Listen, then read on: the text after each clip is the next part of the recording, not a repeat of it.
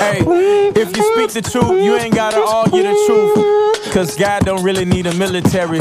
Microphone check two one two. Freestyling this thing, what we gon' do? A one two one two. Microphone check, baby, what we gon' do? I'm back on it. Hey, you can listen to us in the back, homie. While your boy driving you up in a car. When you go shopping at that new mall. Walking the boulevard with your dogs and them. And if you got opinion, please just call it in. Uh, I'm here for you. It's can I listen? And it's my road a message, but I gotta listen. Before I speak, yeah, you gotta listen.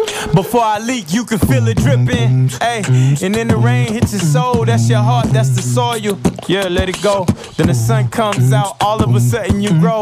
That's what we doing here, putting the light on the dark situation. But if you a star in a dark situation, just keep on twinkling. Cause guess what? Can't nobody out twinkle you. Cause can't nobody out twinkle you. Hey, what's going on? This is Can I Listen? And yes, you can. Hey, this is your man More with a message. I want to say what's up to all of my star listeners and the whole Can I Listen Nation that's 250 deep every time we speak. And um, I just want to thank you guys for your time. Just like I, I'm thankful to spend time with you. You know what I'm saying? I want to thank God for this breath that He given me so I can give something to you. Um, I love you guys and that's why I'm here feeding you. So, hey man, let's have a good time. But this is the segment called You Remind Me of Jesus. Everybody in their life has had an opportunity where they had to stand up for something that they believe in. And for all men and women, this is like a right a rites of passage to show that you are an adult and you are a grown person because you can stand up to your parent of all people. You know what I'm saying? I remember the first time I played my, ba- my my dad in basketball and I beat him. Man, I felt like I was a man when I did that because I stood up to him. I didn't back down. You know what I mean? Didn't back down. But there's a lot of things that that are like that. But like with you guys, man, when you have the opportunity to stand up for something that you believe in, it really depends on the person that you have to believe against. That determines really, like, do you really believe? You know what I'm saying? Because if you say something and you like, yo, I really believe this, and then you're talking to your boy, your friend, your cousin, your mom, or your girlfriend, and it's like, ah, eh, whatever, right? But if you're doing that with your parent, that you believe in something that you're gonna start a business, and they telling you, hey, you can't do that business, man. You got kids, you got this, you got that. Then what's gonna happen is that's when it really, that's when it's really a faith move. That's when it's really like, yo, I do believe in this, and I'm about to show you that I'm about that work. You know what I'm saying? So these are the things that that come into play when what we're about to go into. So without further ado, we're gonna go to Luke 2. Man, that, that kind of rhyme. All right, so without further ado, let's go into Luke, Luke 2. We're gonna start off at verse 45. Verse 45. And the background to this is Jesus and his parents are going to be very active in the festive activities of the Passover. And they go to Jerusalem. When they go to Jerusalem, the Passover is over and the parents are going back home. But Jesus is searching for treasures. You know what I'm saying? He's searching for treasures. And how do I know he's searching for treasures? Because he's seeking for understanding. And what I mean by that, he's seeking for understanding, is this. And I'm going to skip 45 and I'm going to go to this one, right? It says in verse 46, it says, After three days, they found him in the temple of court sitting among the teachers, listening, listening to them and asking questions. Listening to them and asking questions. And everyone that heard him was amazed at his understanding and his answers. So the reason why I know this guy, this guy that we call Jesus, right? Our Lord of Lord, King of Kings, the Savior of all human race, is because of this.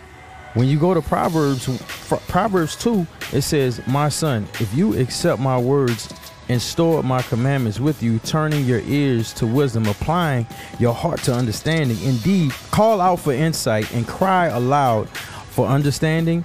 And if you look for it as silver and search for it as hidden treasures, then you will understand the fear of the Lord and find the knowledge of God. So that means that in this time where he's asking questions, He's accepting God's words. He's storing his commandments within himself. He's turning his ear to wisdom, applying his heart to understanding, and he's calling out for insight and he's crying out for understanding with these doctors and these teachers. And he's searching for it like it's silver or hidden treasures. But the very funny thing is, there's a weird twist to this. The parents left him, and the person that everybody should be searching for is Jesus especially right now. We know that today very much so. It's a little difficult back then, right? So, and we're gonna see what that what, what that's all about. So let's go back to Luke 2. So now this is the thing. It says in verse 48, when his parents saw him, they were astonished. His mother had said, Son, why have you treated us like this? Your father and I have anxiously searching for you, have been anxiously searching for you. So they've been searching for him like he is a treasure. And guess what? He is the treasure. he's he is the treasure. He's looking for treasure, but guess what? He is the treasure. That's that's a, that's a bar. But anyways, so now it says, "Why were you searching for me?" This is what Jesus is saying. He responds back, "Why were you searching for me?" And asks, Didn't you know I had to be about my father's, be in my father's house? And then in the KJV, it says, Be about my father's business. So at a young age, this guy is only 12. Jesus, Yeshua, is only 12. And he is standing up to his parents like a beast. You know what I'm saying? The confidence is through the roof. You know why? Because the confidence is in the process. Confidence is built in the process. And it's also when you start understanding God's word, the confidence gets a little crazy. You know what I'm saying? But guess what? If you are a person that has that confidence, if you're the person that has stood up to your parents about something that you believe in, whether it's a business, whether it's about the degree that you choose, whether it's about, oh, you know what, we're going to have a kid, whether it's about, you know what, man, I'm about to get this promotion and I have the tools to do it. Whether it's you about to switch fields, you about to switch fields and go to a whole nother lane. You know what I mean? You might be going from the medical field, you know, to the real estate field. You know what I'm saying? You might be going to from from uh, the medical field to personal training. Who knows? You know what I'm saying? I'm just saying. I'm just throwing that out there. You know what I mean? You, that might be what you're doing. But if you can stand up to your parents and say like, "Look, this is what I'm about. and This is what I'm gonna do," you're a grown woman and you're a grown man you remind me of Jesus. Hey man, I hope I made sense so we can make change. Every day is a good day. We just got to find out what's good, and I promise there's something inside of your heart, a treasure that is, that you got to search for. Just like it says in Proverbs 2, that God put in your heart before the foundations of the world, so that you can share with the world and help people be saved just like you. Peace.